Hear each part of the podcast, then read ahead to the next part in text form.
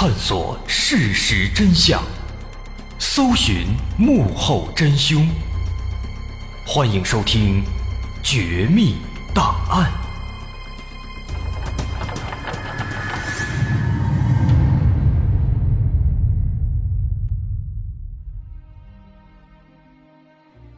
还原事实，探索真相。欢迎继续关注《绝密档案》，我是大碗。在上节末尾，咱们说到，福斯特号在被发现以后，公爵夫人号提出可以把船员们给送回陆地上，但是被船员们拒绝了。船员们在索要了一些补给品之后，决定独自返航，自己把船开回去。可是那天晚上，大家在港口等了很久，福斯特号却始终没有回来。就这样，他再一次失踪了。之后一连找了十几天。都一直没有结果，大家陆续的也都放弃了寻找。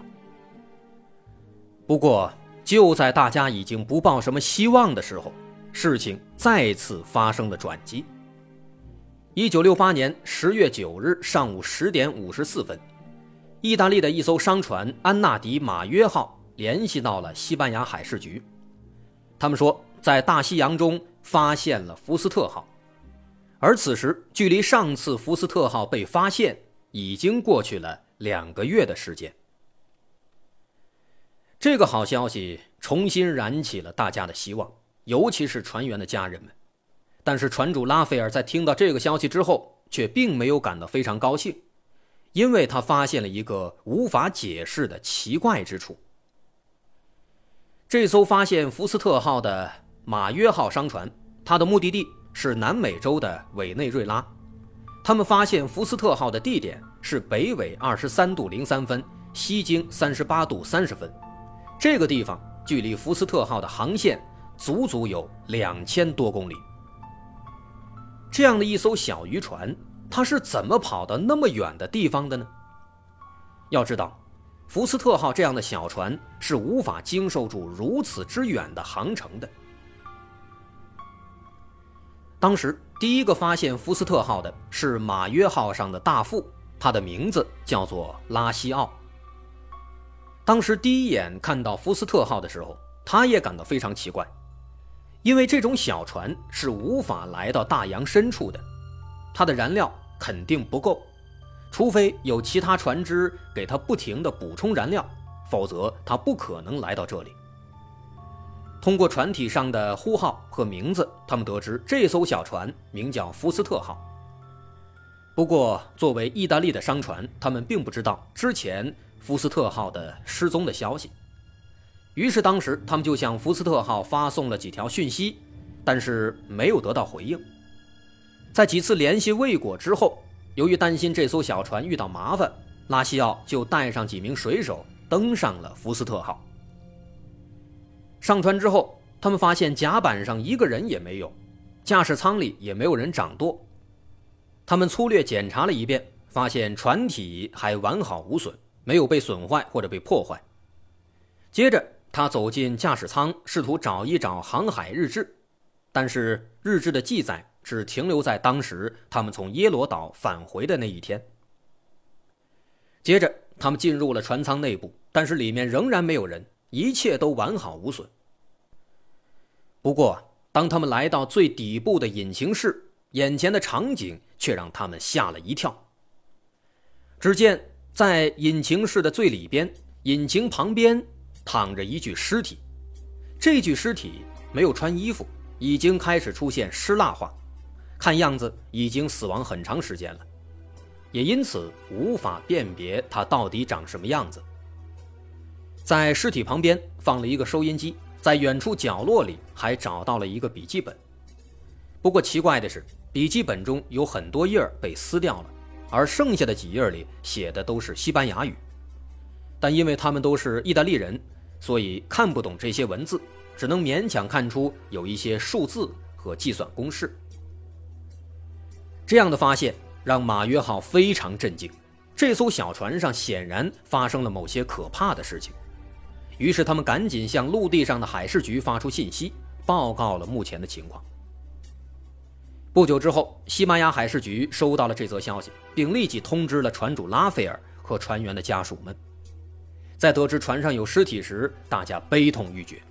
但是伤心之余，人们更加关心的是，这艘船在当时跟公爵夫人号分别以后，它到底又发生了什么呢？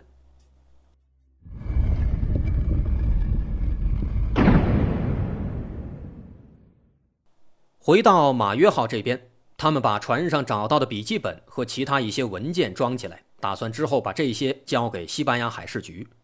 在一番商讨之后，他们又把福斯特号用绳索拴在了马约号的后面，打算把它一路拖回到陆地上，再做进一步的研究。然而，就在马约号拖着福斯特号返回陆地的过程中，福斯特号却在半路上忽然沉入了海底。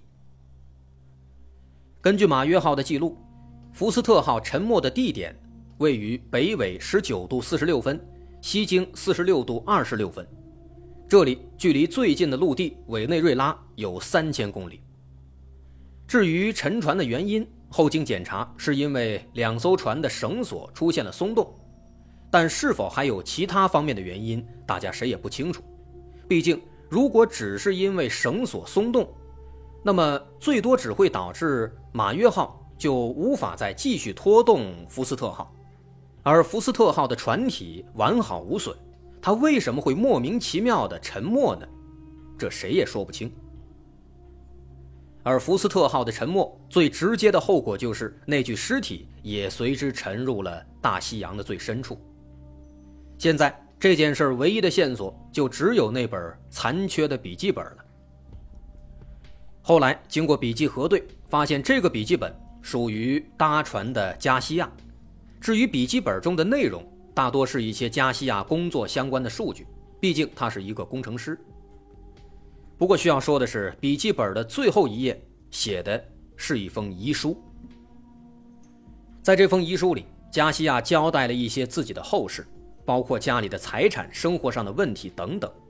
不过在最后，加西亚写下了一句奇怪的话，他写着：“永远不要告诉我们的孩子关于我身上发生的这些事情，因为这是上帝的安排。我永远爱你。”这句话让人产生了无限的猜测：他的身上到底发生了什么呢？他为什么要说这是上帝的安排？为什么不要把这些事情告诉孩子呢？可是这本笔记本里并没有对他身上发生的事情做任何记载。此时，大家忽然想到，这个笔记本中间有很多页被撕掉了。仔细数了数，总共缺少了整整二十八页。会不会是这缺少的二十八页中记录了他们发生的那些遭遇呢？但这也仅仅是一种猜测了。没有人知道那二十八页到底去了哪里。随着福斯特号沉没，他所有的秘密也一起被埋葬进了大海，而船上那几位船员也彻底消失在了大西洋之中，再也没有出现过。福斯特号就此成为了世界上唯一一艘连续失踪三次的船只。但在他的身上到底发生了什么样的故事呢？多年来，船员的家属们一直在寻找答案。其中那个名叫米格尔的船员的大舅子，曾经在海警局工作。事发一年后，一九六九年八月，西班牙海警曾驱逐了一群海盗。这本来是一件再平常不过的事情，因为那几年那附近海域的确有很多海盗出没。不过当时，据那群海盗说，他们在一年前曾在耶罗岛附近抢了一艘渔船，船上有四名船员。这则消息后来引起了米格尔的妻子的关注。福斯特号有没有可能遭遇了这些海盗呢？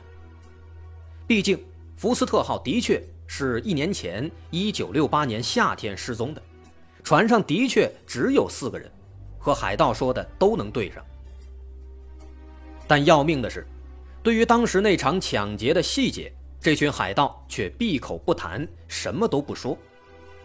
西班牙海警这边也是没有办法，面对海盗，海警们往往都是以驱逐为主，不到万不得已不会对他们展开立案或起诉，因为这往往会涉及到一些国际问题，加之当时西班牙海警也没有什么证据，所以这条线索就这么遗憾的断了，让人十分难受。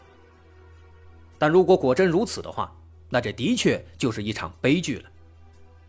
有人猜测，也许在公爵夫人号遇到福斯特号的时候，船上的四个船员根本就不是真正的船员，而是乔装打扮之后的海盗。真正的船员可能已经被监禁或者被杀害了。这种说法可以解释船员们为什么在第一次得救以后不愿意跟着公爵夫人号一起回来，而是执意要求自己把船开回去。很可能是当时在耶罗岛起航之后，福斯特号遭遇了海盗船，海盗劫持了他们的渔船，但发现船上没有什么值钱的东西，于是就起了杀心，打算把船员们。带到大海深处弄死，然后伪装成一场海难。但不巧的是，正当海盗准备动手的时候，公爵夫人号忽然出现，并且发现了他们。海盗们为了掩盖罪行，就冒充船员求助。那有人可能会说，根据公爵夫人号的描述，人们才得以确定他们救下的那四个人就是福斯特号的船员们。那海盗总不可能长得跟船员们一模一样吧？这个其实就是少见多怪了。虽然后来公爵夫人号对几名船员的样貌进行了描述，但是单凭描述真的能够分辨出他们的身份吗？在当时那个年代啊，其实还真不一定。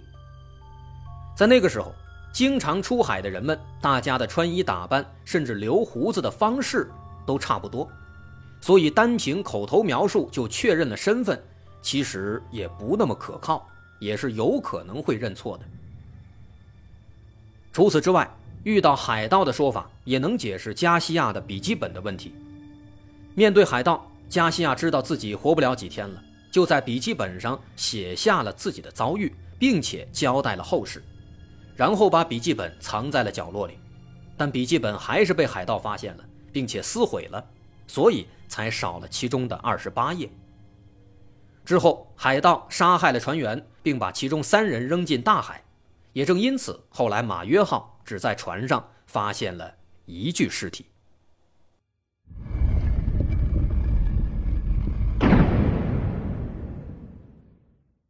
但是严格来说啊，海盗的说法虽然精彩，却存在不少漏洞。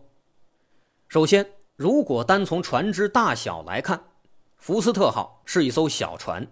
而海盗们往往不会把这样的小渔船作为抢劫目标，而且，其实海盗也不是十恶不赦的混蛋，他们大多数也是生活所迫，也有自己的规矩，不到万不得已，海盗们是不会杀人的。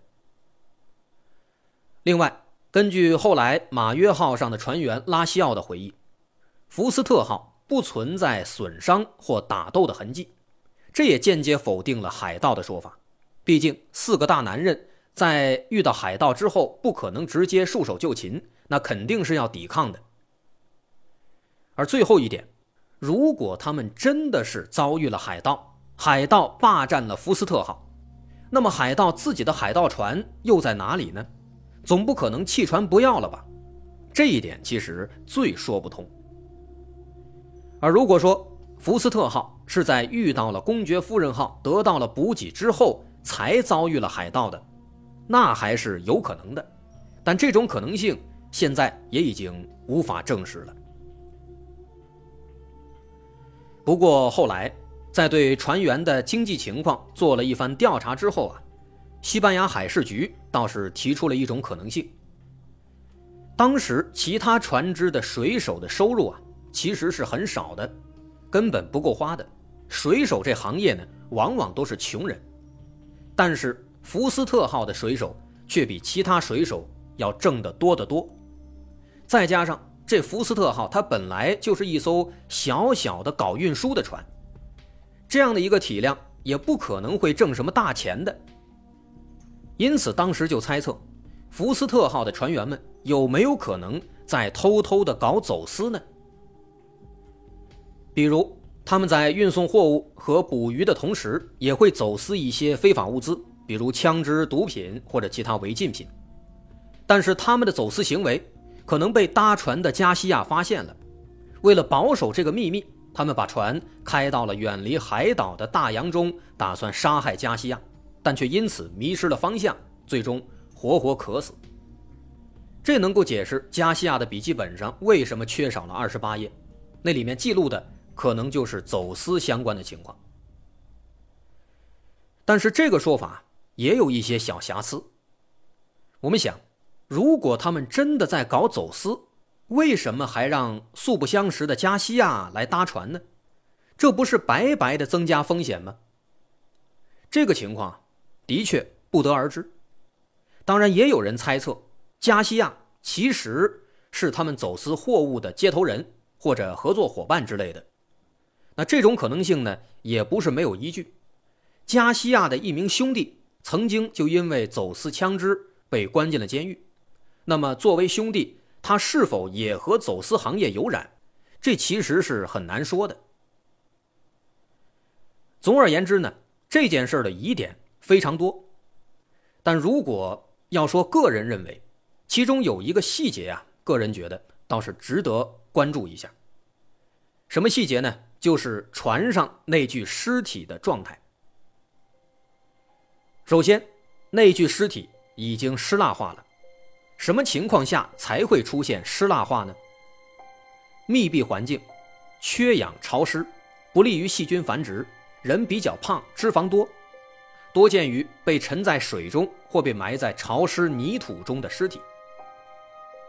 那么说的通俗直白一点啊，只考虑有水的情况下，如果尸体被浸泡在了干净的水中，有效隔绝了空气和细菌，当然也不用全部隔绝，至少隔绝了大部分的空气和细菌，那么就有可能出现湿蜡化。放到这具尸体上，在几名水手和加西亚当中，的确，他们其中是有比较胖的，这是符合脂肪多的条件。但是船舱里又没有水，没有办法创造一个隔绝空气的环境，它的湿蜡化是怎么形成的呢？这是一个很奇怪，但是也很重要的问题。虽然在没有水的情况下也有可能出现湿蜡化，但那毕竟是小概率事件。因为在人死之后，尸体出现腐败、出现巨人观、白骨化，这才是常态。尸蜡化这本来就是一种罕见的变态。更何况是在海上这样的环境里，所以说尸体为什么会尸蜡化，这是一个很有趣也很重要的点，值得好好研究一下。比如有没有可能是杀害这个人的凶手做了某些事情？尸蜡化呢？因为它可以让尸体保存的比较完好，有些案件就是因为尸体出现了湿蜡化，使得尸体上的某些致命伤口被保存下来，警方才得以侦破的。但问题在于，在本案中，那具尸体已经沉入了大西洋，具体湿蜡化到了什么程度，尸体上有什么线索，它为什么会湿蜡化，这已经无从得知了。我们只能去猜测。一具湿蜡化的尸体，它的旁边还放了一个收音机，这样的收音机很容易让人联想到，它可能是在尝试去接收一些船只发送的讯息。另外，他的尸体旁边还有那个笔记本。笔记本还被撕掉了二十八页，这几条线索能不能组合一下？有没有可能诞生一个比较合理的推测呢？这些都值得我们去讨论。除此之外，需要说的是，西班牙政府一直把这件事情的搜救档案封存着，一直没有对外公开，这一点也很让人在意。这也让有关这件事儿的猜测和讨论永远停留在猜想层面。在福斯特号事件之后，船主拉斐尔也因为这次意外陷入了财政危机，几年之后因病去世。随着这最后一位跟福斯特号密切相关的人的死亡，或许有关这起神秘失踪事件的真相，也只能跟着沉入海底，永远不会被揭开了。这就是有关福斯特号的故事，这其中有很多值得研究、值得发散的线索和细节。我们可以在节目下方留言讨论。我是大碗，感谢收听。如果您喜欢，欢迎关注我的微信公众号，在微信搜索“大碗说故事”，点击关注即可。好，今天就到这儿，我是大碗，咱们下回再见。